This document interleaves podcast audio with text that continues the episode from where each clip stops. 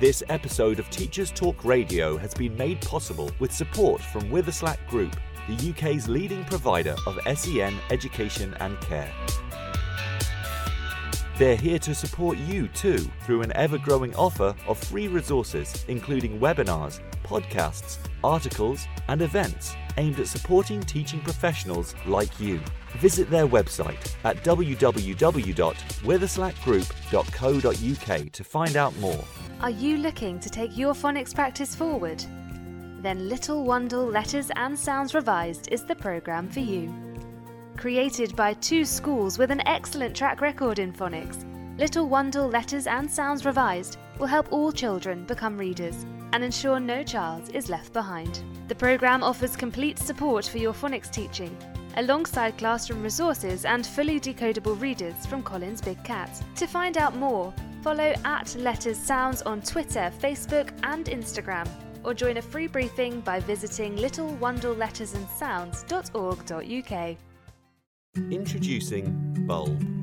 With evidence-based learning at the forefront of education, let Bulb digital portfolios help reshape your educational practice. Bulb helps teachers teach and learners learn. Bulb is an easy-to-use, fully accessible digital platform that captures students' digital learning assets in one place, allowing them to evidence their learning and reflect on their growth.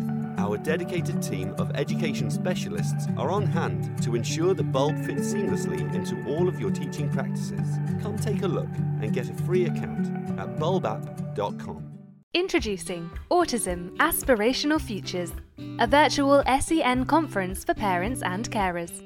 Do you work with parents or carers of students with autism? If so, this free virtual conference from Witherslack Group can support them and you, providing inspiring talks from leading experts, offering practical advice on supporting children and young people with autism and associated needs. This very special event will take place during Autism Acceptance Week and is sure to be an enjoyable occasion for everyone wanting to develop their knowledge, understanding, and celebrate their children's amazing superpowers. Don't miss out! Register for free at witherslack group dot co dot u k today. Witherslack Group, the leading provider of schools and children's homes for children with special educational needs. This is Teachers Talk Radio, and you are listening live. David, a good evening to you. How are you? Oh, sorry. I was I was doing the accepting my co-host invite. You caught me off guard. How are you? Oh, how am I? Yeah, yeah, I'm fine. I'm fine. I'm good. I mean, it's Sunday night, so like, I mean, are you on half term now? No, I don't want to know. I'm on Easter holidays. Very happy. I shouldn't have asked that. No, like. What about you, Nathan? Well, clearly not by my by my reaction there, Tom.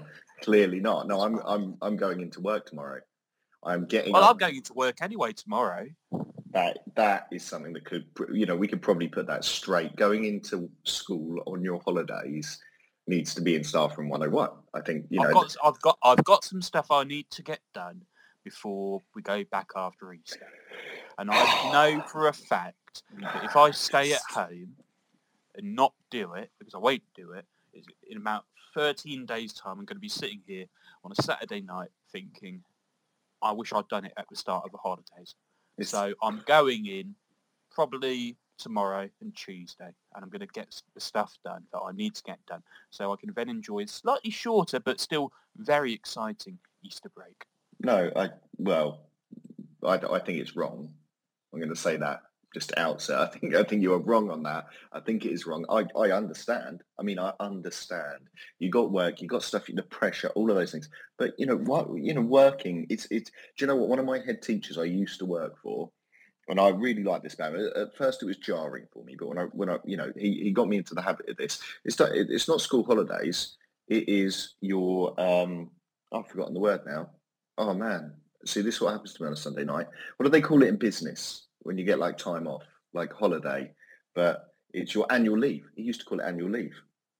And that puts a different mindset on it. Tom, it's not school holidays. You're on your annual leave. What are you doing going into school? Do you see what I mean? Reframes it. I, I believe I would, I'd like to justify myself and say that if I get it done in the next few days, I'm going to have such a lovely half-term five when I get back. And I'm not going to be working any evenings, and I won't be working weekends. And maybe maybe the odd evening to get some marking done.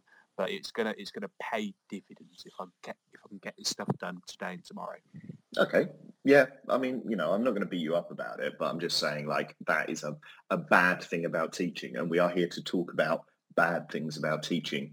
And you having to work during your annual leave is is a bad thing, right? That's all. That's all I'm saying. What about putting on revision sessions in the holidays? Yeah, I mean, it's your annual leave. It's more than the one hundred ninety-five days, right? It's more, it's more than the number of days. I mean, if they gave you time in lieu, if they gave you a day back, like, you know, like stuff. Well, I'm getting on. Well, I'm going in on Thursday next week to put on a two-hour revision session for year thirteen. One of my colleagues is putting on the first two hours. I'm putting on the next two hours. And in return, I've been offered pizza and foil.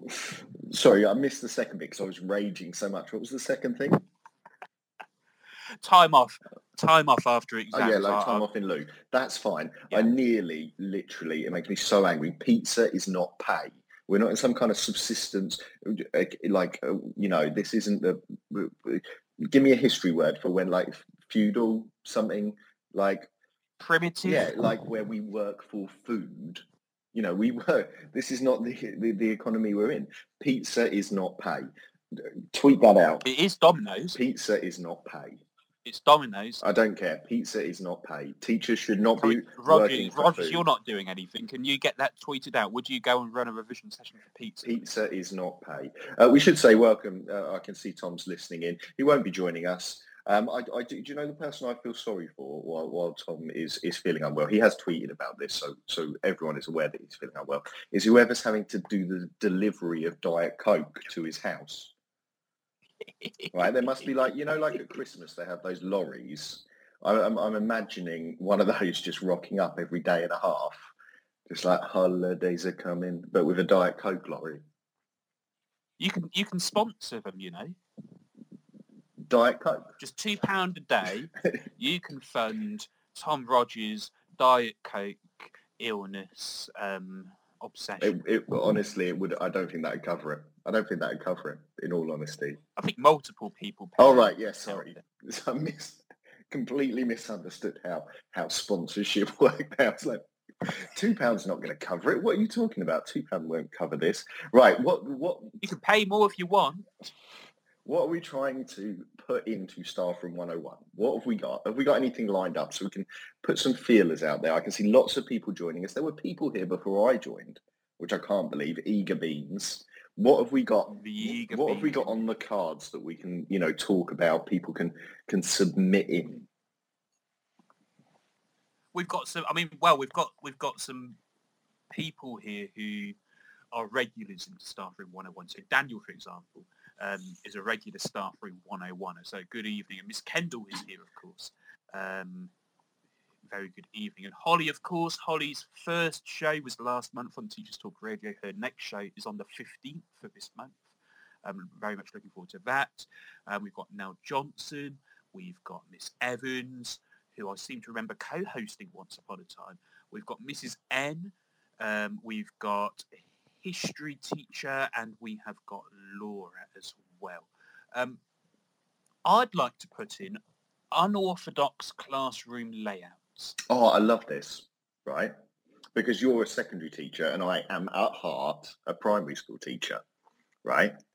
Indeed. So, you know, I think um, we are going to disagree entirely, is my outset on this, right? Do you think? I think we will disagree entirely. I might surprise you, but go if, on. If it turns out that you're, you know, some kind of progressive history teacher where you've thrown all the desks out the window, like, you know, some kind of uh, Dead Poet Society thing, then it is... Like, it will com- we call it defenestration in history. I, don't, I don't even know. Is that something to do with fen- fenestra, window in French, is it? Correct. Fenestra is the Latin for window, apparently. Uh, yeah, well, yeah, it would be yeah, from the French, and the, the like they. Thank they you to all... Emma Williams who told me that. Yeah, that that makes sense. Or maybe Italian it is. I forget. I, I pick up little bits of languages and I forget. Okay, so wait, they want to put in, well, this is where it all gets wrong. They want to put in not normal classroom layouts. Is that what you're saying? So Tom Rogers tweeted something out earlier today. Yeah. And I'm going to try and find it, and I'm going to attach it to this. I've already put a picture, um, by the way, of his Diet Coke um, boxes uh, in at the top of the thing there. So if anyone wants to see quite what we're talking about, that's per hour um, of how much. Right, I, I've pi- I've pinned it now. Okay. To be spaced. So Tom Rogers says, apparently, this beats Rose. Okay. Oh no, I have seen this picture. Right. And I'm, I'm going to give you my, my initial response to this was I saw it and was like, yeah, that looks like a classroom I had a few years ago. Okay. Mm-hmm. So what we're talking about is there was like a, a nice seating area, right? There was like a, a kind of cushiony seating, those little box sofa things in one corner. There were some like tables where there were two people to a table, maybe like a big group work table, little breakaway pods, you know, that kind of thing. It kind of like it. But that to me looks like a primary school. What on, what what what are you teaching them in a layout like? Uh, what do you mean? What am I t- like? I, I, um, anything you like? You would teach lots of different stuff. Like, admittedly, in a in a primary school, you'd have uh, carpet as well, maybe some carpet. I, I mean, that you could bring them I all mean, to. Right? Do you like the look of it? That's my question. That layout where it's not in rows, do you like the look of it? What's your initial kind of feeling? If it was a staff room, then yeah, absolutely. Well, let's drag some other people in here because I'm, I'm going to need both primary people, because I'm saying that's fairly normal. Like, if you go into a primary school pre-COVID, you'd see that kind of layout all over the place, particularly down like lower down the school, right? I'm losing you, Tommy. I don't want the next... I don't want the next hour or so to be me and Nathan disagreeing all the time. Okay. I want to disagree with somebody else as well. So please do call in. Yeah. So, uh, you know, if there's anyone there who really likes this or really hates it, that, that that's the most interesting part, right? Do you really like it or do you really hate it? And I'm just flicking through to see if there's any primary school people, secondary school people. Now, Tom, your question to me was what? What, what would I teach in a room like that?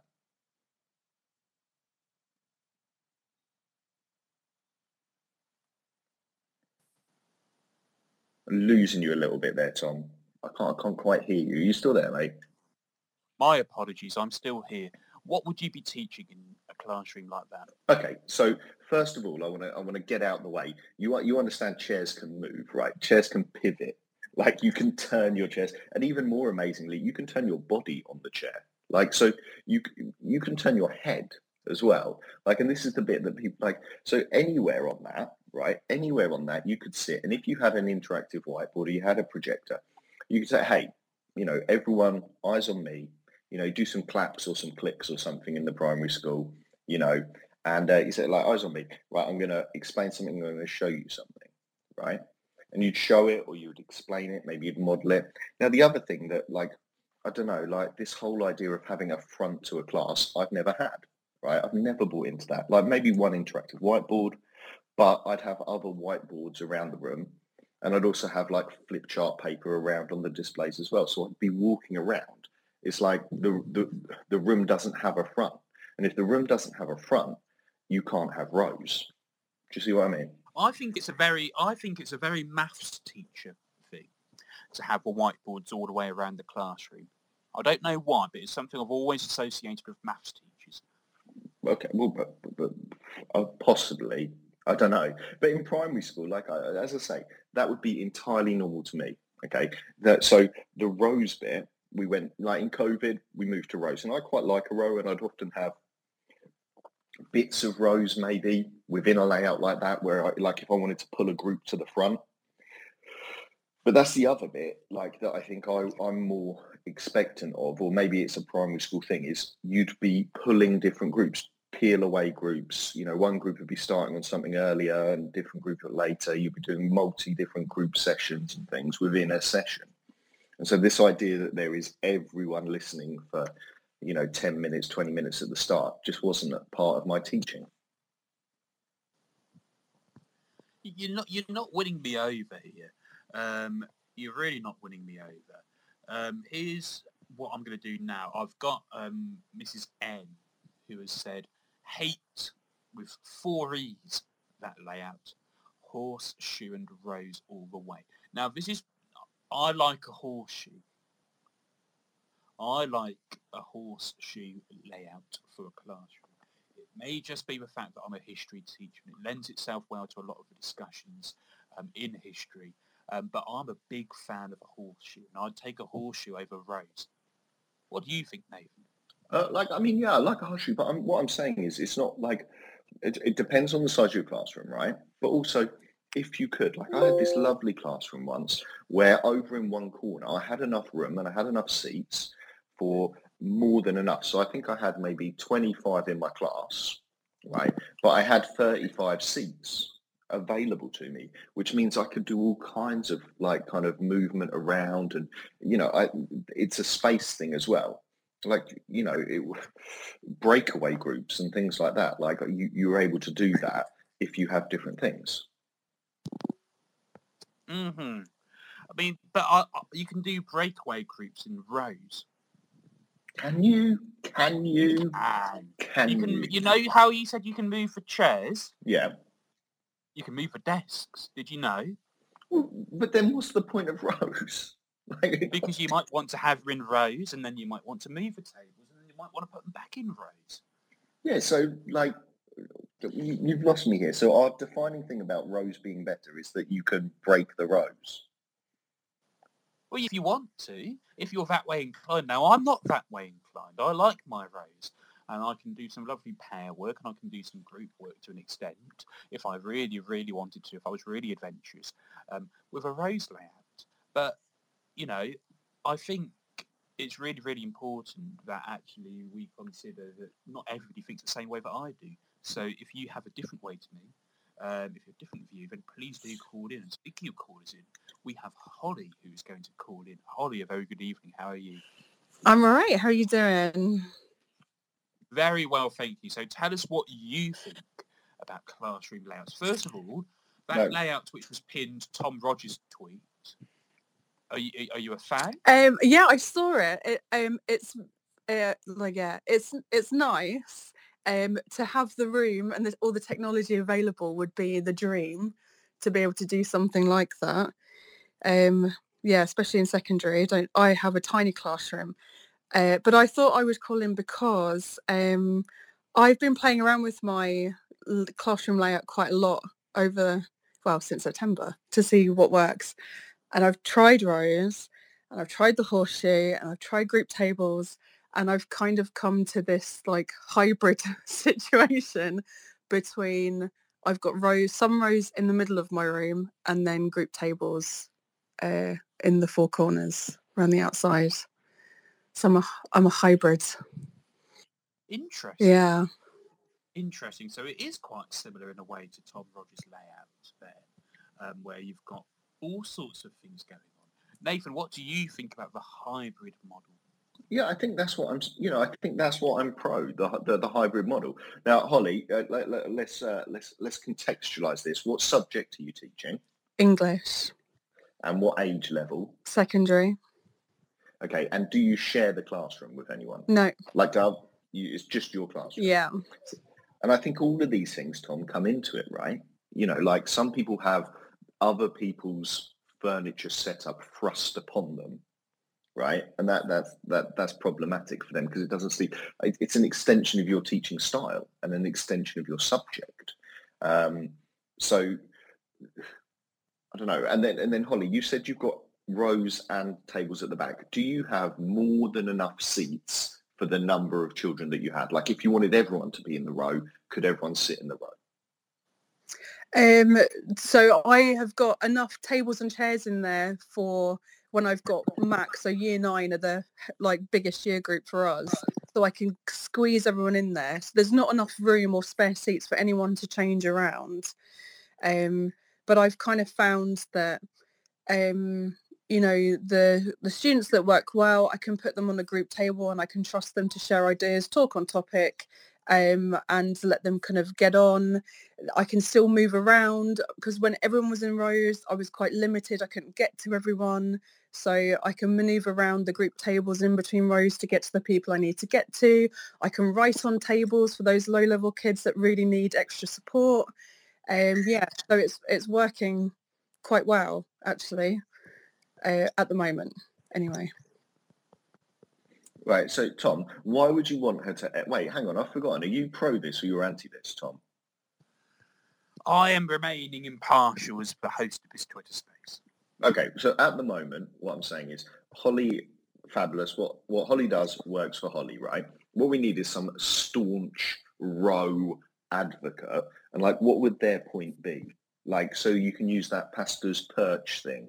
So you can, like, it stops conversation because group work isn't proven to work or something like that, right? Hmm. Now, I've got a question for you, Nathan. Okay. When co- when we came back... after COVID the first time, like September twenty twenty, mm-hmm. did you have to change, well, uh, my chronology might not be right, but wherever you were teaching at that stage, um, right. did you have to move into rows? Um, of sorts, right? Because no one ever said rows. No one said rows, right? I know, like, everyone assumed it was rows. But what it was was two metre spacing all facing the same way, right? Mm-hmm.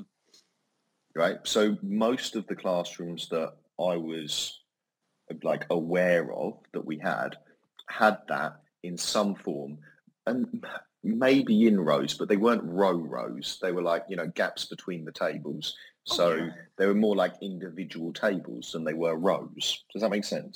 That's fine. That's fun. That's my number one go-to. So, like, that, I don't see that as rows. Like, I think rows are being, like, tables that are all bunched but together. But I do see that as rows. So, do, like... If, if they're all facing the right way and they're in some sort of, like, four by four or four by five layout or something like that, even if they're individual tables, for me, that is rows. I don't think the individual desks have to be joined together for it to be rows. I just think they have to be organised in a row slash column matrix shape. Okay, let's ask rows. Holly then. Let's ask Holly, your rows that you have, are the tables touching? Yeah. Okay, see, I would call that rows, Tom, see?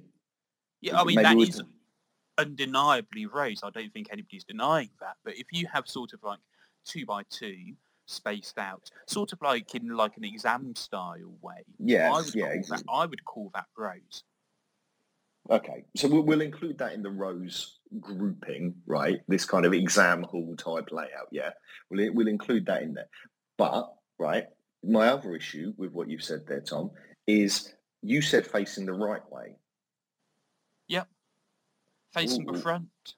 Now, I know you don't have a front, and I know you don't, don't have a desk. I don't you believe know. in fronts. And you don't I, believe in the teacher having their own desk in the I, classroom. Not in the sense of having somewhere to sit, like, not somewhere that you teach from. No, I don't believe in that. But that, that might be the fact that I like to move around a lot within myself. Apparently, I'm I'm quite a pacey kind of person. I walk around. But, yeah, like this, I, there is a... Clearly, most people can only have one projector. I agree with that, or interactive whiteboard. But that doesn't mean that's where all of the information is delivered from, or should be, or could be, or maybe not in every lesson. Like, you're letting the projector define your classroom.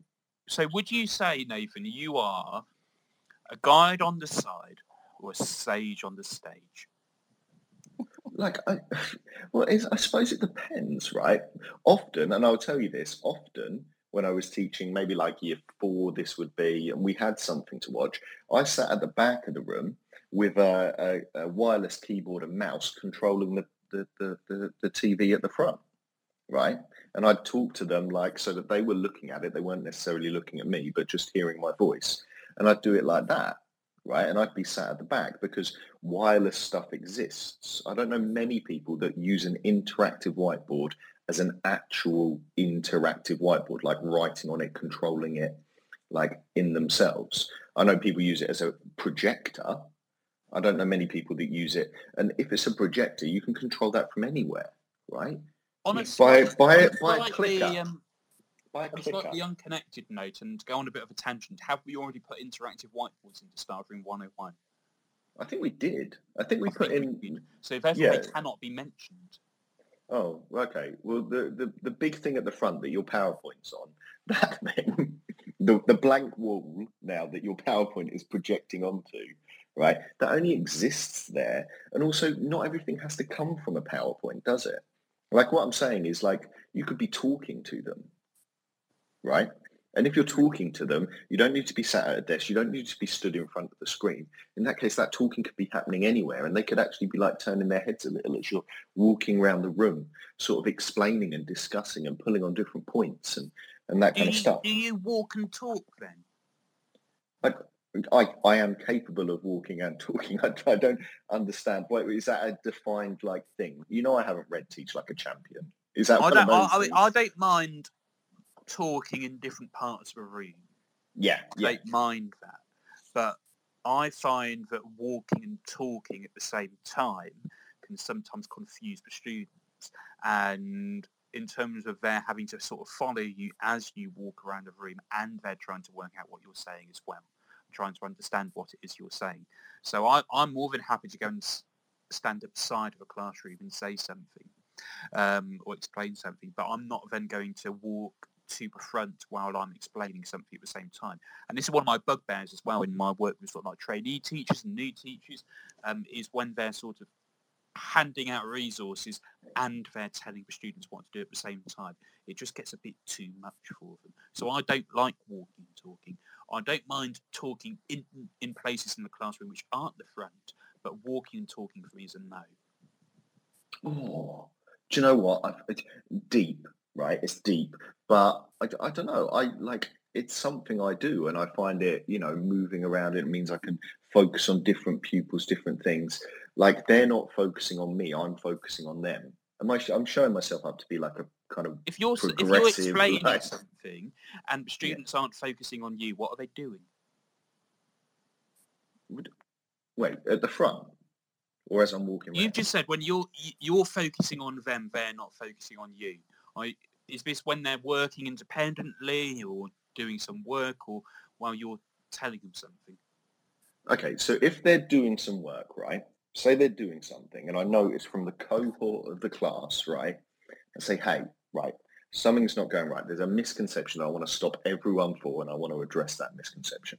And I say, hey, guys, you know, I do some claps or some snaps or some, you know, whatever, like your call and respond thing to get the class attention. Right, stop. Everyone eyes on me for a second, and they'll put their pens down, and they'll maybe turn around on their chair, or they'll maybe look at wherever I am, and wherever I am is best. And I might be writing on a wall at the side, like, okay, this is what we're doing. This is, you know, because I'd have a, a whiteboard on that side of the classroom, or a wall down, we're going like that there. And they can all look at me there, and they can all see that I'm doing it. And then I might go, right, so we've got this on this board here, and we've got the stuff still on the front. Right, now get back to it. And then I go back to kind of, I think they call it helicopter teaching, is it? Like moving around? Helicopter teaching? I don't know what helicopter teaching is, to be honest with you.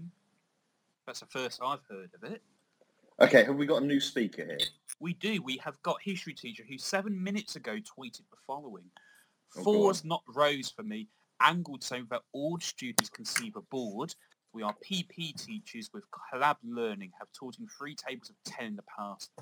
So, History Teacher seventy-six, very good evening. How are you? Hello, I'm fine, thank you. I'm running up the stairs, so my children can't hear me speak, so I'm just sneaking into a room. There we go. Fantastic. We'll, we'll do a bit of filler while you are frantically trying to find a room. So tell us about, oh, tell us about some of your most unorthodox table desk arrangements in your his, in your t- history teaching career to date. We oh, I've, like this three, three tables of ten thing. Yeah, so I used to have three big conference type tables in my classroom, and I was the only person in the school who had it. But it worked really well actually, because um, I suppose the tables were quite wide enough so students couldn't be distracted by each other, but we're still facing each other and still able to collaborate.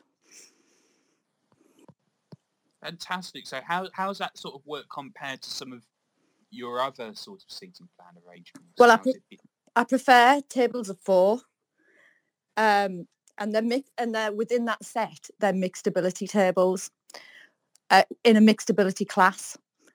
Um, so I have, and it's trust policy to be honest with you, but I, I really like it. So we've got a high achiever, a high medium achiever, a low medium achiever, and a low achiever on that table.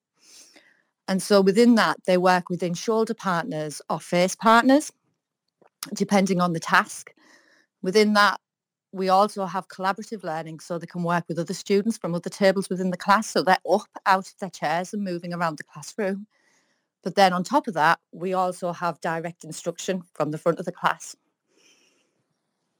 So best of all worlds, really, isn't it? Yeah, it well, is. Nathan, Nathan what Wait, do you think of that? Any I'm not this... Got to ask? Right. Yeah, I want to... So, uh, shoulder partners, and what was the other one? Face partners. Face. I love that. I've never heard it called that before. Is that like a thing that your school has invented, or is that from a book somewhere or something? It, it's actually from Make It Stick. Oh, cool. Yeah, I've, I've heard of shoulder partners before, Nathan. Well, the reason you've heard of shoulder partners and not face partners is none of your f- children are facing each other, Tom. They're all shoulder partners, aren't they? Because they're all shoulder to shoulder in your rows. Whereas face partners, no, I like that, right? It's a nice way of mixing it up. I like yeah, that. Yeah, so if you've got the high ability learner opposite the high medium ability learner, and then you've got the, sorry about this, this is going to sound confusing. I wish I had a diagram. And then you've got the high ability learner next to the low medium learner. Then the lowest me- the lowest learner is up, is diagonal to the highest achiever. So your tasks can be differentiated in a sense based on ability within that set. So if I was going to do, say, paired reading, I would have shoulder partners reading because they're the closest to each other. But if I was going to do an evaluation task, I'd probably use face partners. Interesting. Okay. Holly Holly was applauding. Oh. Said that. Holly, I want to bring you in. What are your thoughts on that? I think that's a brilliant idea. Um, and actually it's something that, um, I mean, during training last year, it was all you stay in a two metre box that's taped off on the carpet down the front and everyone's facing forward. So my experience in that is quite lacking. And I've, I've got mixed ability classes. Um, so that's why I've kind of got a mixture of group tables and rows um, for those that I think, you know, need it and work well. But um, I might try out shoulder, so was it shoulder partners and forward-facing partners? Yeah, yeah, yeah. Sure, yeah. So it's out of the book, Make It Stick. So there's a full chapter on it, I think, on your seating plans and how they can be used. Fascinating, fascinating. Thank well, you. The, the, We've been the thing on that we're facing an hour now. So, Nathan, you yeah, sorry, are... the thing that we're facing want... here is that there, there's no one defending rows, like rows as in, like they must sit in rows. I'm sure there are some people who think, you know, okay, so we've heard maybe like a cognitive load thing, don't walk and talk. We've heard maybe like a focal thing, like everyone can see the front. Uh, you know, we, we've heard maybe that. And I, I know nobody's really talked about group work as in like the the the, the kind of, fluffy, oh, it's better that we group work and help each other, but a little bit of collegiate kind of, you know, uh, working together or discussing things, you know, I, I can't see how that helps. So, like, I haven't heard anything that, to me, that suggests, like, okay, so it was an extreme example uh, Tom Rogers shared, but I don't know. I can't, I, I can't hear any any arguments against it. I'm just looking to see what the what the research says. Um, I'm looking at what a teacher toolkit has said, um, and I'm trying to see if he's going to defend race. He says, the thing is, I've never really stuck to one way of working in class. Children like routine and predictability, but sitting in rows for a whole year is lopsided and unhealthy. They experienced learning in just one way and from one perspective. So he calls sitting in rows an educational super fad. Maybe we've got to put rows into Staff Room one oh one. Oh, I, I, yeah. You know, I would far rather have the weird and wacky classroom than the, the, the one where it's like rows. And I know everyone has come down kind of somewhere in the middle, but I think I'd still rather have the weird and wacky one. And I, but that's suiting my teaching style, right? Mm. Well, so, let's have let's have a look at what Gavin Williamson has to say. What we? does what does first of all, how are you going to qualify that? What's he? What's his background? Where's his, you know, where's his experience? What Once does upon Gavin... a time he was education secretary, in a time we've all erased from our memories, Nathan. I, I, I'm familiar. I'm familiar with the concept of Gavin Williamson. What I'm less familiar with is the, the, the, the weight of experience that he's bringing to a discussion about ro- whether we should sit in rows. Go on, tell me right. what he has to think. This it's is gonna... September twenty twenty. Yeah, Gavin Williams, yeah. Now it's behind the paywall, so I can't read all of it, but it says, Gavin Williamson has said that he wants all children to face the front of a classroom when schools reopen in September. He told Tory M Ps that he was concerned that in many classrooms, children were sitting at round or square tables facing one another. He said the approach was wrong and that he wanted to get the class to pay attention to the teacher when lessons resumed. Um, so that's what Gavin Williamson has to say. Oh, my God. Right. I can't, like, so much of this, right?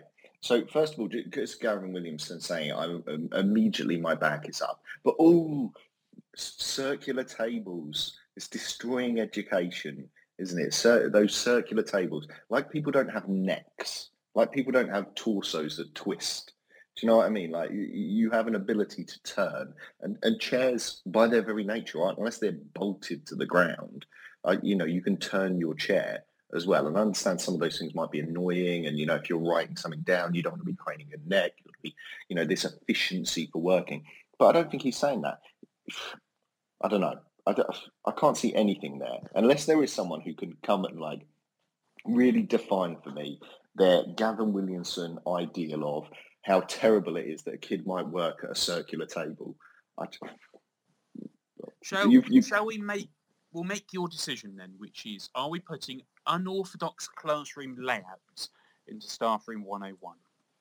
I re- I reject it, and I also reject the term unorthodox classroom layout, because that is comes with the assumption that the standard orthodoxy is rows, and the rest of us are somehow weird and wacky teachers who are using circular tables, and those crazy progressives with their circular tables. Do you see what I mean? So I, I'm rejecting not only that, but I'm rejecting the phrasing of it as well.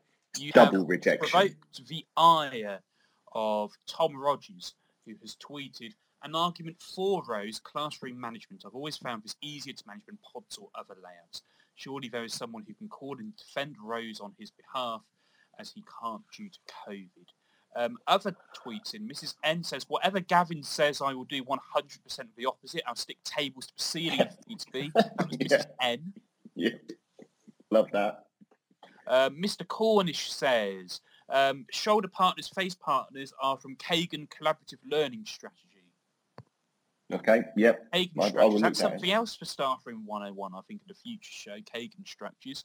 I don't know what that means. Is that something I there should... Things like, I think, pair share and quiz quiz trade and things like that. Oh, no, I like that. But, but we all like think pair share, but there's some other wacky ones like Rabbit oh. Robin and stuff. Well, come on, because you, you were trying to suggest that circular tables were wacky a minute ago. You know, oh look, the history teacher there is waving. You can unmute yourself if you if you meant to wave. Sorry, I forgot your, your actual name there. It's Deb. Deb. Um, go on, you were going to add something. I, I dispute that, Tom. I really like Rally Robin. oh, that, well, well, we'll we'll come on to that in a future Staff Room one oh one, I think. Yeah. Um, let me just have a look. Um, D B I, part of the Badger crew or set, says, I love a row, means kids can turn and talk to one person. I can live mark efficiently. I can say three, two, one, back to the front, and it's obvious what she's asking for. Okay, so D- right. using- no, D B I there, I have a lot of time for that. I have a lot of time for that. You know, it's clearly thought through. You know, it's it, keeping things simple. Use the shoulder things, that's enough. You've got two shoulders, so you can turn either way. Right, so so that for me works, I guess, unless you're on the end of the row. That makes sense. Back to the front, keeps it simple, whereas my, in my model, I was wandering around the classroom and, like, eyes on me, like back to the front, I suppose, you know, at, at least that makes sense. And the efficiency of being able to to get to the tables, you know, to be able to mark, if you've got enough space in front of them that you can like whiz down a row. But I like that. So those are actually some, those are the strongest points that I've heard so far for a row system. Shall we move on to our next Staff Room one oh one contender? Yeah, let's do it. Let's hear what's next. Eton so, College. Um. Okay. In, in in in what context, or is it just the word? Like, give me the context. Is there any context around this one? But, well, they've been setting up schools in the north, haven't they? I, and do you know, one of the things that I heard about this, and I don't know if this is true because I just read stuff on Twitter and I don't have time to research everything, so it might not be true.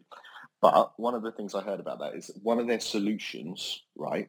How are we going to do it? Eton, what we're going to do is we're going to give them a million pound extra funding each.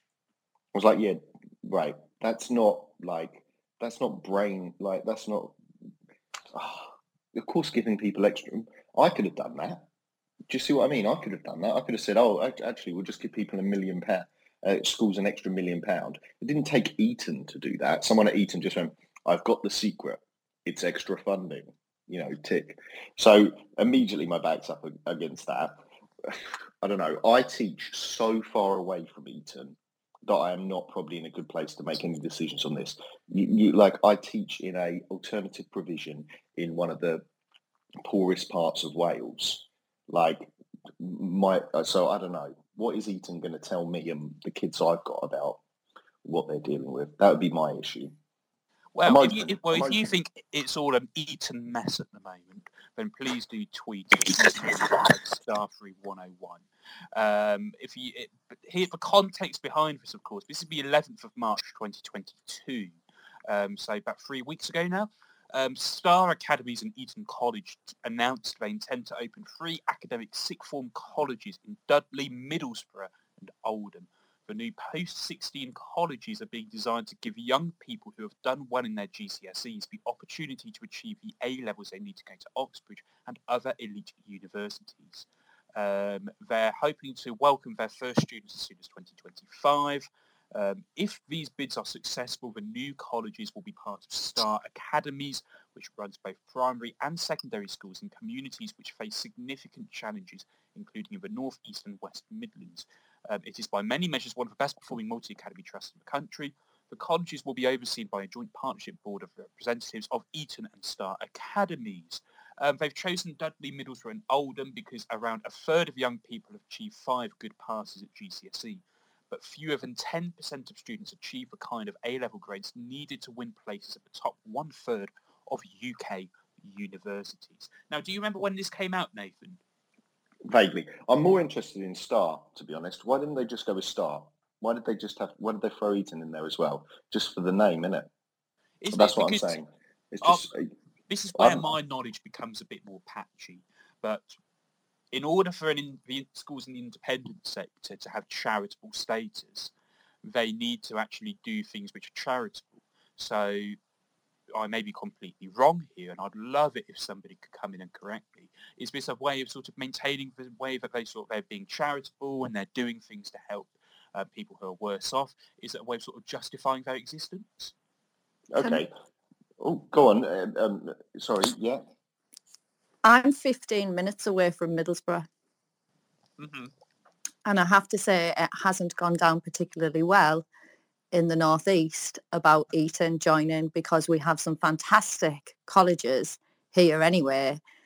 And the argument is that that money should be put into those colleges rather than set up an elitist sort of college. Um And the money, it's all in the name of levelling up, I know, but that, that money should be invested within the colleges that we already have rather than set up this elitist sort of system. Sorry. No, by all means, you know, like, you know, it, it's interesting to hear that. What I would be interested to hear from as well, Tom, and I, you know, I don't know, I'm, I'm scrolling through, but people don't tend to say these kind of things. There may well be someone who's listening who has been to what's perceived to be a, like a, a really good college, you know, a really good school maybe. Like, is it substantively like, or maybe they teach in one, maybe have experience teaching. I only went to a really, you know, generally poor comp, you know, and then I, I teach in, as I say, kind of fairly tough situations. So I don't have the background to say, actually, do you know what? We all need a little bit of this. We all need a little bit of this, whatever Eton is bringing to the mix. I'm really interested in what Star brings. It sounds like they've got the experience and they've got the, the background to deliver on this. What's Eton bringing? And also, is your question, should Eton involving themselves in this stuff go into the mix? Or are you asking me, should like private schools go into Room one oh one? Because that's like a whole different question. I, I, I think for privates, you know, I think that's an interesting question. I think there's an interesting question about actually, is he, does Eton actually do what it says on the tin? Is it actually sort of the best environment for exam results? Or is it, like many private schools, is it a way of sort of, you know, building those social networks and building that networking and allowing people to get a bit of a leg up? Um, and is that is that justification for its existence? And if we think about all of the old Etonians who have been part of government in the last ten years, um, are there not people out there who could have done a better job? Or is that me being a bit too political? If you do think that actually we need as many or more old Etonians in government, please do call in, because I don't just want this all to be one big diatribe from myself. Nathan. Yeah, big diatribe from me instead. Like, you know, I think one of the issues that you have here, you know, and as we heard about, you know, from um, history teacher up near Middlesbrough is... Like, I grew up in Cambridge. I have a massive chip on my shoulder about privilege and private school and all of those things. Town and gown, and never the twain shall meet. You know, I was a townie, and there was a whole part of town of the city of Cambridge that I never went to, wasn't allowed to, you know, wasn't invited to. And there is a separation of that. And so bridging that in some way, maybe uh, that is a good thing. Getting people access to Oxbridge, that's a good thing as well, right? People, you know, from, from different communities. Is Eton coming in and sticking their nose in the right way to do it? I think it's going to get people's backs up. Mm-hmm. I've just shared a tweet from Laura, um, who knows much more than I do about these things, who says, um, Eton is bringing the money, and there is a concern from public schools that if Labour gets into power in the future, they will, they will lose the charitable tax benefits. So moves like this are defensive against this sort of policy, so thanks for that. Um, looking at what The Guardian has said, Josh Halliday, who um, reports from the north, north of England in The Guardian, um, he's reported that the head teacher of Eton College has said that its plans to open free Etons of the North in deprived areas of England would not cream off the bright kids from local schools amid concern from educators. Because, of course, the big question is, is this going to create what is effectively a grammar school system in all but name, whereby you're taking off the top kids at sixteen to eighteen and putting them in this sort of elite school system, um, and then just having sort of like this second tier, second status system as well.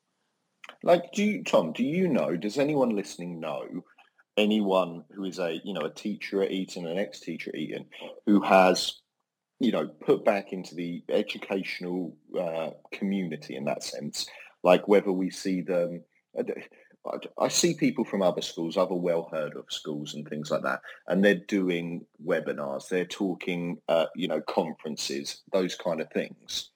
You know, uh, they're writing books. You know, do do the teachers from Eton, are they, I don't know, I, I just don't know anything about them. Does that make sense? Like, no, it makes perfect sense, and hopefully to help us with some of this, although I'm not entirely sure she will, but I'm sure she'll give it a good go. Um, we've got Miss Evans as well, who's been a speaker on um, Twitter Spaces Staff Room one oh one before. So, Miss Evans, how are you doing this evening? Good evening, I'm all right. How are you? Very well, thank you. So tell us, these Etons of the North, are you a fan? Um, well, I don't know much about this Eton um, article and what's happening with Eton up north. What I do know is um, I've got a family member that works in a top fee-paying private school, um, and I work in one of the poorest areas of Wales as well. So we've got the second highest rate of child poverty, and both me and this family member went to the school I work in. So we're used to going to the school with the worst reputation in the area and things. And she now works in this top private school, and we have actually linked my school and her school together, um, because, as you were saying earlier, part of those schools having their charitable status is actually doing charitable deeds. Um, and I'm not sure what, what Eton are doing up there with academies, because obviously in Wales I really don't like academies or pay much attention to that kind of stuff. But I can see why people get upset about uh, um, fee-paying schools and the sort of elitist approach to things. But I'm in a situation where my school and my students benefit massively from having that charitable support from a fee-paying school, so much so that they actually pay for a lot of charitable um, events. A lot of our students go and visit that school. Um, they get taken on a lot of opportunities that we wouldn't necessarily be able to offer using their links and the money that they have from their students. Um, and what I do find in these large fee-paying schools is they've got a lot of different roles that I find state education can't provide.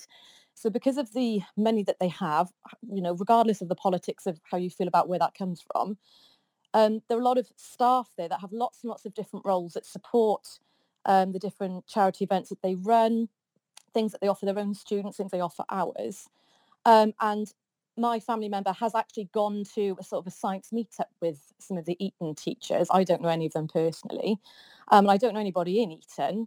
But what I would say is from staff members that I also know uh, through my family member who work in other fee-paying schools, whenever I ask for any help or support, they're more than happy to give it, just from a friendly point of view, because a lot of those teachers have come from state education. There are lots of staff there that have made the move. Um, and understand the background. Like my school have benefited from lots of free resources from the technology department that they've just given to us, including printers and things. Um, and although technically state schools should be receiving money to fund that themselves, I and I'm, I'm and I know the system isn't perfect. I do feel that sometimes that fee fee-paying schools and some of the staff seem a little bit demonised, and actually there's a lot of charitable and supportive people that are willing to spend their time and money supporting schools such as mine that don't have the finances or the opportunities. Okay, Miss Evans, I'm really interested in this because obviously money is money and we know yeah. money is an issue and, uh, and that kind of bit, but the bit that I'm really interested in there is you talking about this kind of educational sharing, yeah, right? You know, like resources or just even kind of techniques, that kind of thing. And like aside from this family link, have you ever had interactions that you would be, be like of a similar with um, like fee-paying educators? And this is where I think there is a divide. We don't mix. I don't, you know, I can't say that I've ever bumped into anyone like at a teach meet, but I wouldn't because they're local authority maybe, or do you see yeah. what I mean? I think it depends on their outreach programme. So there are some fee-paying schools in South Wales that you probably know and I won't name, but it depends on how good their outreach programmes are. So I think also it depends on the size of the fee-paying school. I think it depends on what staffing roles they have. But um, my family member said, why do you can always reach out and say to some of these uh, private schools, you know, as part of your outreach programme, what are you offering? And I think sometimes it's um, having, uh, not just waiting for fee-paying schools to come to you, but actually going and saying, what are you doing? What can you provide us? Let's have links and having that networking. Um, because I actually find networking on Twitter and all of the stuff that goes on with Teacher Talk Radio and all of the spaces and things, um, really great networking. But I think a lot more goes on between some of the fee-paying schools, between each other. And her advice was just go and seek it out as well, because often when you go and ask, they're more than happy to provide, you know, regardless of the whole larger political situation of the system. I'm just thinking on a, you know, a, a, a monthly, termly basis of how I can best support the kids I've got in front of me now. Um, but no, I don't think before, in honesty, before she worked there, I didn't actually have any direct links. But since I've been engaging with this private school and, and others, I feel more comfortable going and seeking out and saying, oh, you know, and just saying, what is your outreach programme? Can we be a part of it? What can you offer us? Um, and seek it out myself. But I think that is purely from my experience as it stands at the moment. No, I think that's really interesting for people to hear, because it is like, I would say, you know, a lot of us won't have been involved with fee-paying schools. A lot of us probably didn't attend, maybe. Um, some of us might have contacts or family members. Like I know a couple of people. But it's seen, I would say, and maybe Tom, you want to, you know, cut me off here, or someone wants to call in and say something different. I would say it seems quite closed off. Like it seems like quite literally another world. And I would probably agree then, and I am guilty of this, if anyone, of not tarring with the brush or maybe, but like, you know, of saying like, well, those teachers are part of that system and so they must be horrible and like a horrible thing because it's part of a system I maybe don't disagree with, when in fact they're teachers like me. Mm. But there's this interesting idea, isn't there, that, and it's certainly something which has been communicated um, in my school, that once you go to the private sector as a teacher, it's very, very difficult to get yourself back into the state sector. That's certainly something which is quite common, a common belief in my state academy um, school. So do they say why? Like, it's, the, it's the idea that actually once you've been in that environment for a certain amount of time, you you lose some of perhaps the skill set or the experience which comes from working in the state sector, and there's a different set of pressures in the independent sector. So, for example, one of our um, trainees at the moment, one of our history trainees, has got a job in the local independent school next year as an E C T. And we've said we said to her, that's really great, and you'll get a fantastic induction, you'll become a fantastic teacher because she's a fantastic trainee. But it may then be really, really difficult for her to then get a job in the state sector. But that must be people, the people in the state sector are employing. That's head teachers in the state sector who were once teachers in the middle leaders. And do you see what I mean? They've come up through it and they're saying it's their perception of. And what I'm saying is, like, I don't know that there is enough movement between them for any of that to be based on any sort of reality. Like, it's just all based on bias, right? The fact that I make it to head teacher and my bias is, oh, teaching in a private school must be easy because all the kids have got tutors and tablets. And I impose that. Like, it, do you see what I mean? There's no, if there's no crossover between, how do we know that that's even true? Well, it's interesting. It's interesting. Is it a fake legend? Is there, is there truth to it? Um, yeah, like a myth. Is it just, yeah, like you said, a folk legend that that that that. In the same way, is it a folk legend that the the, the Conservatives are putting out at the moment that Eton is a better education? They're just peddling it the other way round. Do you see what I mean? Yeah, I see exactly what you mean. Um, Drama Shaz has tweeted us and said, the fee-paying schools are justifiably demonised. Stuff their charity. Um, so tell us what you really think, Shaz. Yeah. You think on the fence then. Um, I'm trying to find everybody's favourite um, free school head teacher and what she said about um, Eton. Do you know who I'm on about, Nathan? No, I, no, I don't. I honestly, I, I, I, I don't really have a good idea about what... Uh, free school is, in all Missus honesty. Catherine Burblesing. Well, I quite like her. Like, I, I quite I ten, like her. I tend to agree with her. Like, I'm sorry. Like, I know, like, that's going against the grain because I was like, all like, all circular tables and stuff a minute ago. But no, like, she's not wrong. There's some tough neighbourhoods that she she's talking about, and she she done some good stuff. I know nothing about in, teaching in inner city London, so if people do know about it and, and know much, much more than I do, then please do call in. Um, of course, our very own Tabitha McIntosh shared last month um, a picture which was um, published in the Times of a photo of young Etonians at Lord's Cricket Ground sporting ill-fitting and creased cricket blazers, looking more tough than toff. It sparked the question of why Eton's, Eton's uniform standards are slipping, and more importantly, who's to blame. Um, Catherine Burblesing um, replied to this and said, if it's happening at Eton, then they need to sort themselves out. The real problem comes when you have a uniform, but you don't enforce the rules, because what you're saying to the children is, I've told you to do X, but my word doesn't mean anything. I'm never going to follow through on what I say, and that means they can never believe you. Somebody replied to that saying, slippery slope leading to knife crime. Your thoughts on that one, Nathan? Oh, no, indubitably, I kind of agree with that, right? Like, you know, but my issue is, for a start, I, I've seen that photo. They didn't look tough. Like, they, they, they still looked posh, right? They still they still look like Eton boys who just had their sh- corner of their shirt untucked a bit, right? So first of all, there's that. And it's not wrong, you know, like wherever you draw the line, that's the line, okay? And for me, most of the time, That's that's being, you know, some of the time I'm talking about having breakfast, having some clean clothes. And that's a different line for different schools, but there's still got to be a line. And if there shouldn't be excuses with those boys, right, if they've set the standard, then, you know, she's right. You should expect it. It's just we've all got different lines. You know, we're all working in different contexts. But, yeah, you know, the, the, the knife crime bit's a bit of a, a bit of a push, right? But it's... she's not wrong in a sense. She's not wrong. And I kind of agree. As I say, I grew up in Cambridge. I've seen that. I've seen it firsthand. I've seen some of the Bullingdon Club type attitude. You know, I've I've been around that, right? And that is something that I would not want, do not want anywhere near public schools, private schools. What? Which one are we? Public, state schools, whatever it is. You want it's to confusing, it. Isn't it? With state schools, public school. What is a public school? I think that's a. Oh, I, I lose track of this. The the the main ones, the state-funded schools. There is there is some bad stuff that you hear about. Now, I, I've not been, as I say, I've been around, but I've not been in, so I wouldn't know for sure. But if you are managing it through that kind of culture, if it, if we're saying it's cultural, if we're saying we're helping build a, a culture and expectation, some of that stuff hasn't worked out all right. Maybe hasn't worked out all right for us as a country either, judging by what happens when they get to the top. So mm. that's all I'm saying. So we've been on this topic for twenty minutes now, would you believe?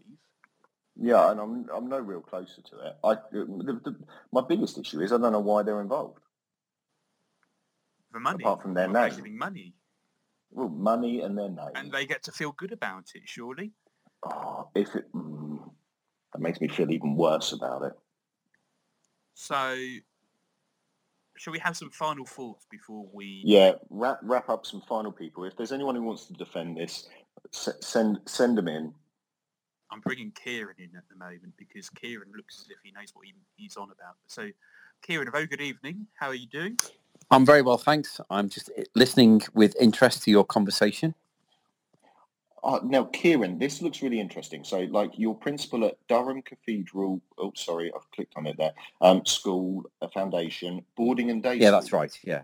So we're an independent school in the northeast of England. Okay, so, like, this has been really interesting because I think we found out that, like, at least one of the things is, like, there seems to be, like, a fake wall, a, an imaginary wall between state and private. Do your teachers, do like...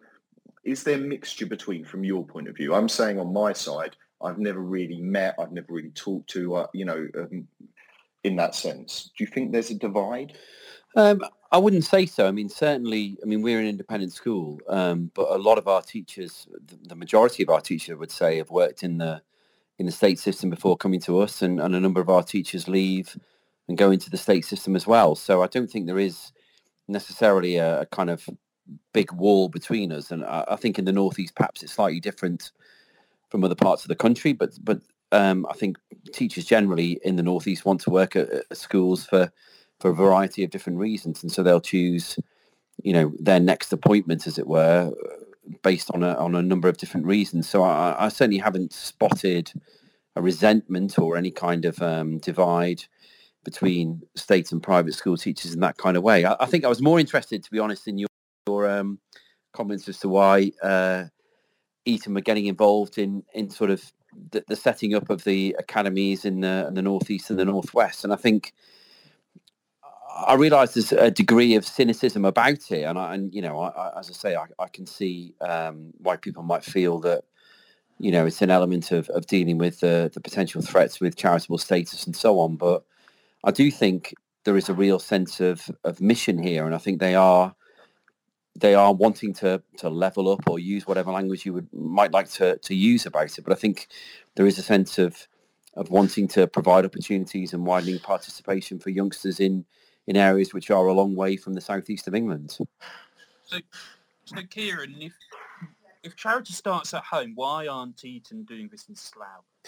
Well, I think I, I, look, I'm no expert on Eton, I, w- I would have to say, but I think they do have connections with schools in the Slough area, and I think they have been involved in, in schools in, in London as well. And yes, I, I would take that point in the sense that I think there are lots of schools in the north of England who are also doing lots of really good work in terms of, of outreach and, and widening participation. But there is a brand associated with Eton, and I suppose that attracts a degree of interest. I guess if this was another independent school that might be less well known, nobody would be having this conversation. So I suppose there is an element of of using the the weight that's behind them to to try and achieve some good. I think it is slightly unfair, and I suppose, I, I you know, I'm, maybe I'm biased, but I think it's slightly unfair to judge the school as it is now by some of the alumni who are, you know, my age, as it were, and who left the school thirty or forty years ago, who, you know, I dare say the school has moved on from necessarily catering for those kind of people.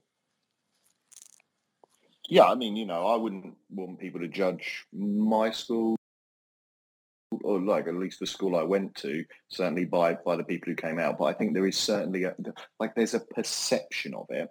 And I think this is where, you know, we if Eton are using it, and the, the government, whoever's setting up the scheme, are using the Eton brand name as a, like, as a part of it, like you said, like as like to, to leverage some good, then they also have to accept then the, the bad that's going to come to it. And I don't know whether it is, like, clearly it has like prestige to it, right? Yeah. You know, my question is, so pedagogically, teaching wise, all of those things, would you see yourself and your school in, in line? You know, do you consider yourself to be a, a good school, an outstanding school, all of those things with state schools? Does it work the same way? Well, yeah, I mean, we have an inspection system in the same kind of way. I mean, and obviously I'm going to say that I think we're a good school, because I think we are. I think we're a very good school, but I think it's, I don't think necessarily it's the, it's the pedagogy that's the most important thing that, that Eton will be lending to these schools. I think it is, I, I mean, we have a bursary program um, in our school, which is obviously a much more modest um, sort of contribution to, to that kind of debate. But I think the key thing for us is is raising aspirations. And, and um, in terms of the bursary pupils that we've had over the last few years, what's been really gratifying for me is to see them going back into the communities and raising aspirations for the kids around them. And I'm talking about, you know, sort of relatively underprivileged areas of the of, of the Northeast, you know, Sunderland and so on. Um, I'm not talking about...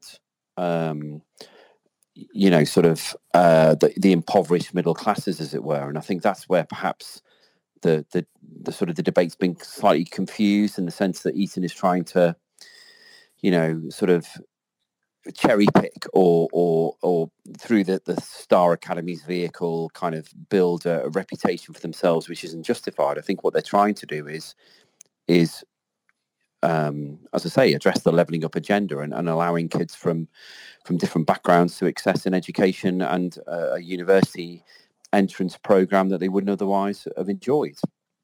Now, like, and I understand One that. Second, you know, we've Nathan. got Shaz here, who's going to join us in a second, right? My only issue that I'd come back before we let um, Shaz sort of, because uh, she's been tweeting some things as well, um, would be that I, I see that someone else could come and save our communities, but my issue with that would be, can we not save ourselves? Can we not set our own high expectations? So that would be one of the things I'd say. Now, Shaz, you've joined us. Are you there? Shaz, I'm going to say you can't swear in this part, okay? So I'm just going to put that in, Shaz. You okay with that? Huh? You all right? Hey, how are you doing? Okay, so what's your opinion on private schools? I'm going to say, like, private schools coming and saving us in the state sector. You know what they can do? I did say no swearing. Be careful, please. Yeah. I'm not going to swear. I'm honestly, I'm not going to swear. Promise. I promise. Go on, I won't then. Swear. What's your, what's your opinion of that? Okay, so um, I have experience with with my daughter, who really didn't work out in mainstream education. So here you go. I had to put her into a private school, otherwise she was going to be permanently excluded from absolutely everywhere. And so I did. And it was a bit cute, but it was like, how much money is that? It's just ridiculous. And actually, when I realised and I got to know who the teachers were, that, that no, What they are not better teachers than the teachers in the education. Why are they now so much better than us? Okay, Shaz, we are losing you a little bit there. I think there's a bit of an echo coming through, so we might not be able to keep you on forever. Um, so, Kieran, there, there is a question there, and it is this. And I, I guess, you know, the money we've talked about, and Miss Evans was really positive about that, and I really took some of that on board, this idea that there is, you know, money and funding. But is there more than that, in your opinion? Is there more we can learn from each other? Is there, there things that we can do more than just money? Yeah, I'm sure there there are. Um, I, I suppose I would take slight exception to the the phrase of kind of saving us. I mean, I don't think Eton are coming in to save the northeast and the northwest of England. I think that's probably a slight misinterpretation of what they're trying to do. I think it is about raising aspirations, and I think any kind of um, collaboration, and, and we've seen it again on a smaller scale in our school. We've got partnerships with with schools in the local area where we've we've both learned from each other, and so I think it's not about people riding to the rescue. And I suppose I would, you know, somebody who's based in the northeast would resent the implication that we needed a school from the southeast of England to ride to our rescue. I don't think I don't think it's about that. What I think it's about is is raising aspirations. Um, and, you know, obviously I can't comment about individual private school teachers, but in our school, we're very, you know, we have a, a fantastic um, skills base across the, the teaching body, but lots of state, sco- state schools in the area do as well. So I think collaboration between the independent and state sector has got to be for the benefit of both, I would say. Is it not a bit too little too late by the time you get to sixteen, though? If we consider, I mean, political... Most of the politicians agree, and most education policy people believe that, you know, the, the best place to address educational disadvantage is not really with sixteen plus. It's in the early years. It's things like Sure Start, and it's with nurseries, and it's with that sort of, you know, that those very early baby steps, if you like, in terms of education. So why, so why not address it there rather than wait until the age of sixteen? I wouldn't. I wouldn't disagree with that, and I think. Um, I think you're right. I think. I, I suppose, from a practical point of view, you've got to look at what, what schools are able to do, and, and I don't know that Eton or, or any other independent school in that kind of um, with that kind of profile could, could open a short sure start or, or kind of primary school um, collaboration. But but I take your point on that. I suppose the second thing I would say is there was an interesting study published by the um, Education Data Lab uh, just a few days ago about pupils from disadvantaged backgrounds and what they go on to study in the sixth form. And there's a, um, a disproportionately low number of pupils who go on to study A-levels and go off to um, the kind of Russell Group universities and so on from disadvantaged backgrounds and from other backgrounds. So whilst I would agree that it probably, it could, it could, it would be beneficial in the, in the round to start earlier, I think starting at sixteen is better than not starting at all. Interesting, thank you for that. History teacher has tweeted, isn't the Northern Alliance aimed to do just that, to raise aspirations and push on achievement? Um, Mrs N has tweeted, no one can deny that there's a stigma attached to Eton after churning out people like our Prime Minister, whether that was thirty years ago or not, maybe fund existing schools quietly without screaming their name. Now, I have been corrected, of course, but Eton do sponsor a free school between Slough and Maidenhead, and they offer um, lots of free stuff to schools in the area, apparently. Um, we've got lots of interesting people. We do indeed have a history teacher who um, is back ready to speak, hopefully. Um, yes, I'd just like to say that one of my history students at G C S E actually went, has gone on to Eton to study history.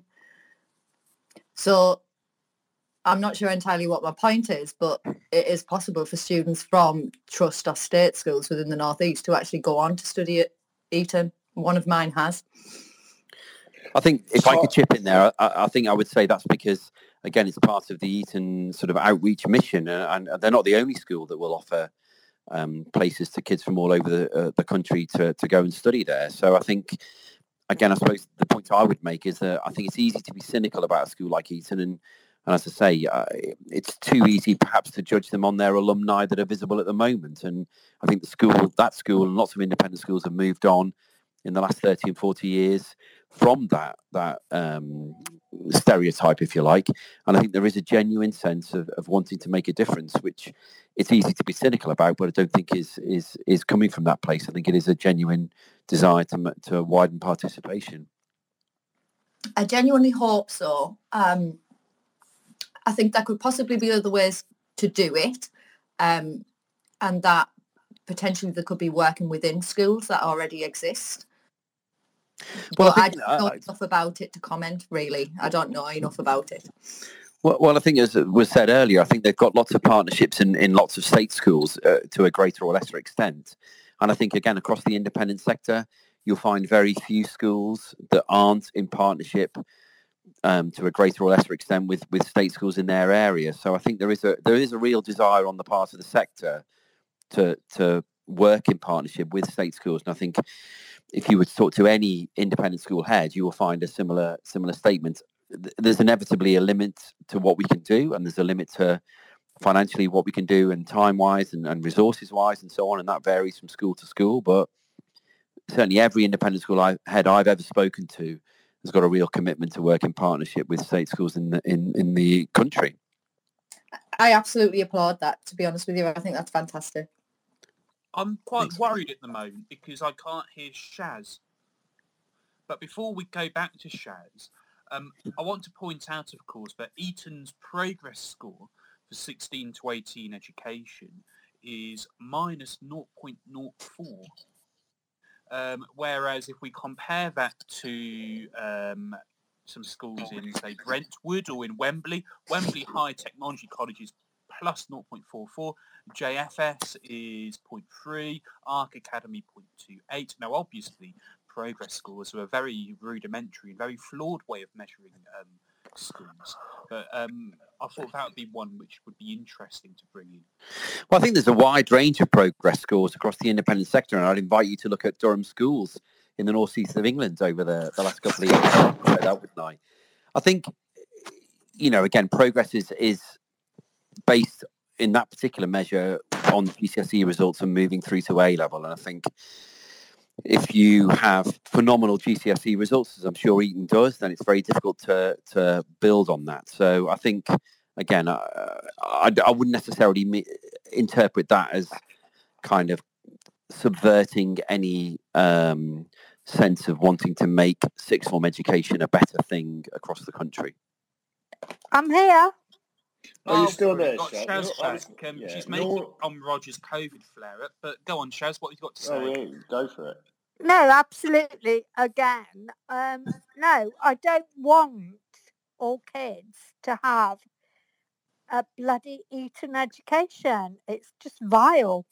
And and what has been the most interesting thing for me in the last year is because, obviously, I teach post sixteen, and I watch kids applying for Oxford and Cambridge and drama schools and all sorts of other things.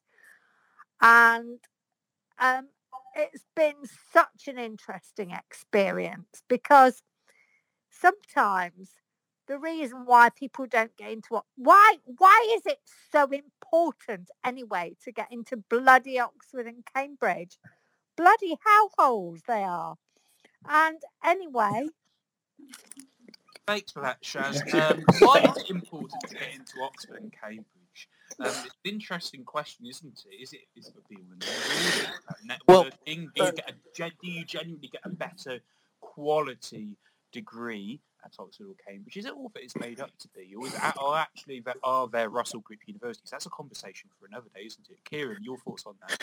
Oh, uh, uh, yeah, I would agree. I would agree. I think, you know, that there is an obsession with Oxford and Cambridge that's that's kind of unhealthy in terms of lots of other universities, and there are loads of other universities in the country that are that are just as good to go to. I think, um, I suppose, with a view to Oxbridge statistics, it's it's much more um, fair now in terms of the proportion of state school kids that get into Oxford and Cambridge. It's not quite in the line with proportion of kids that go to state and independent schools, but it's much closer than it was a few years ago, and I think everybody would agree that, that was a, a, a good thing. And so I think on the one hand you can't um, kind of castigate schools like Eton for wanting to raise the aspirations of kids in various areas to go to places like Oxford and Cambridge, and then then sort of say that, that the education there isn't isn't important, isn't valuable. I think um, I think it is a very valuable education, as, as lots of universities are.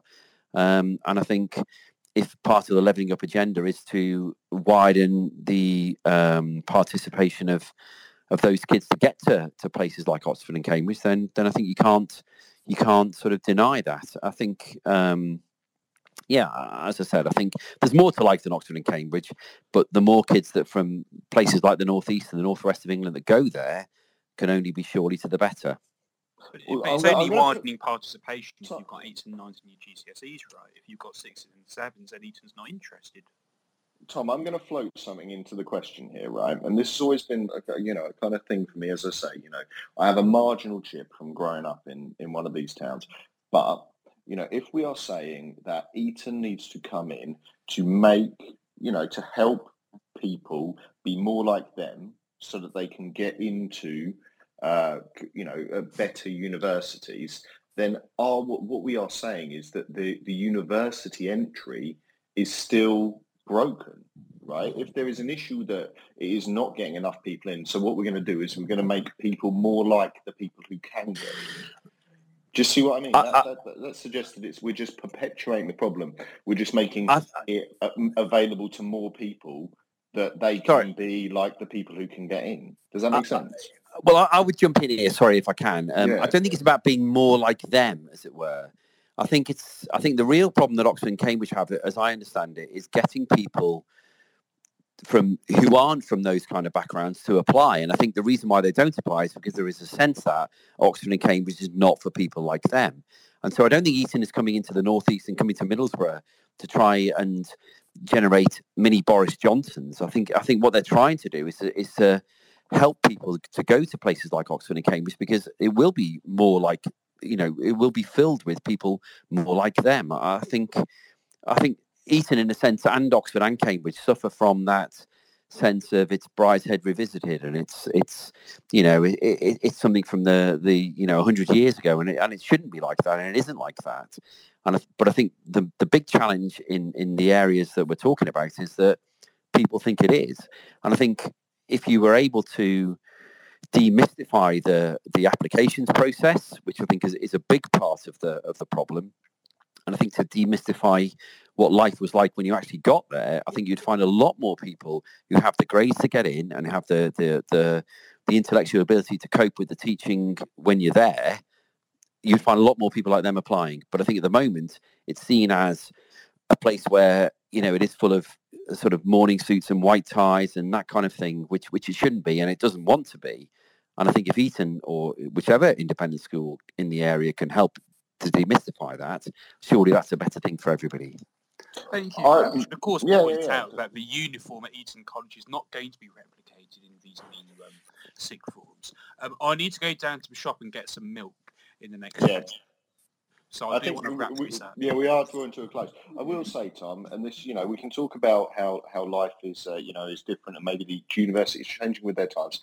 But I will tell you, you know, um, not too long ago, because I'm not that old, my sister was waiting tables at Cambridge University, silver service banquets for lunch, mm-hmm. and I was at I was at university eating tins of beans, and and so there is still a difference there. Mm-hmm. There is, you know, and, and and I palpably felt it, you know, and and as I say, you know, so there is not only there is a difference, there is also whether for good or bad, and I don't know. My issue is I don't know that having Eton help people do it is the best way to lift the community up. And I, you know, and that, that comes from maybe my attitude that it should be grassroots kind of stuff coming up rather than philanthropy coming down. You know, I don't know, but it's a tough one for me, this one. It, it's really torn me a little bit because God knows we could do with the money. God knows we could do with the money. I've just shared. I've just shared a tweet which has got a um, four-letter word which I won't be repeating. Oh. Um, but you can read it. Um, it says, "Working a below-living wage job, scrubbing poo off the toilets of people at my college whilst watching them go off on beautiful holidays, so that I could afford to feed myself. Has been starting to experience a class divide I've had at Oxford yet." Um, and it's a really interesting point that just because you've allowed somebody from a working-class background to get into Oxford or Cambridge, or allowed them to have a pay level, not problem solved. And, you know, and it's helped them, I suppose, with, you know, and it's helped them become more socially mobile, perhaps, but actually there's a wider systemic issue that our academies can only solve one part of, in my view. Um, so the question then, Nathan, is what on yeah. earth are we proposing to put into Staff Room one oh one, and is it going into Staff Room one oh one? Okay, so I, this is my this is my judgment on it, right? I, I think, you know, whether or not wh- whether you want, you know, complete revolution and system overhaul, this is people trying to help out, right? And so I'm I'm, I'm okay with that. Uh, um, The Star Academy bit actually I think sounds interesting, and, and, and helping raise, you know, level up or whatever it is we're calling it. But but in that sense, from the communities, I like that. My biggest issue, my biggest issue is that I think in this context, the Eton label will do more harm than good for what it's trying to achieve, if you see what I mean. So I think the Eton label in this context will be uh, taken badly and will damage the the rollout of this. Have they picked a different private school? Pick, pick a different school. I see why they went for the big one, like the big name there. But I think it, you know, it's going to do, it will ultimately do more damage than good that they went for that one in particular. Had it been just, you know, a group of other private schools, maybe. But is but, it Staff Room one oh one worthy? Well, you said, do we want to put Eton School entirely in? And then we transition we to, to Eton helping other schools. I don't think we can because it, we need, you know, we need the help. We need the money. In this project, I think it may backfire. That's my reading on it. I, as I say, I think there's a bit of toxicity around the name of it when it comes to how it will be implemented. Will it help some people? Hopefully it will. So if it's going to help out some people, I don't see how we can put it in. Good. Thank you for that. So we've come we've come to the end of today's um, Staff Room one oh one. Let's just go through the um, schedule for next week or so. Tomorrow we have a debut show. Whose debut show is it? It's Shaniqua Edwards-Hale, who is hosting oh. at eight p.m. And she's hosting on going from being a teaching assistant to being a teacher and actually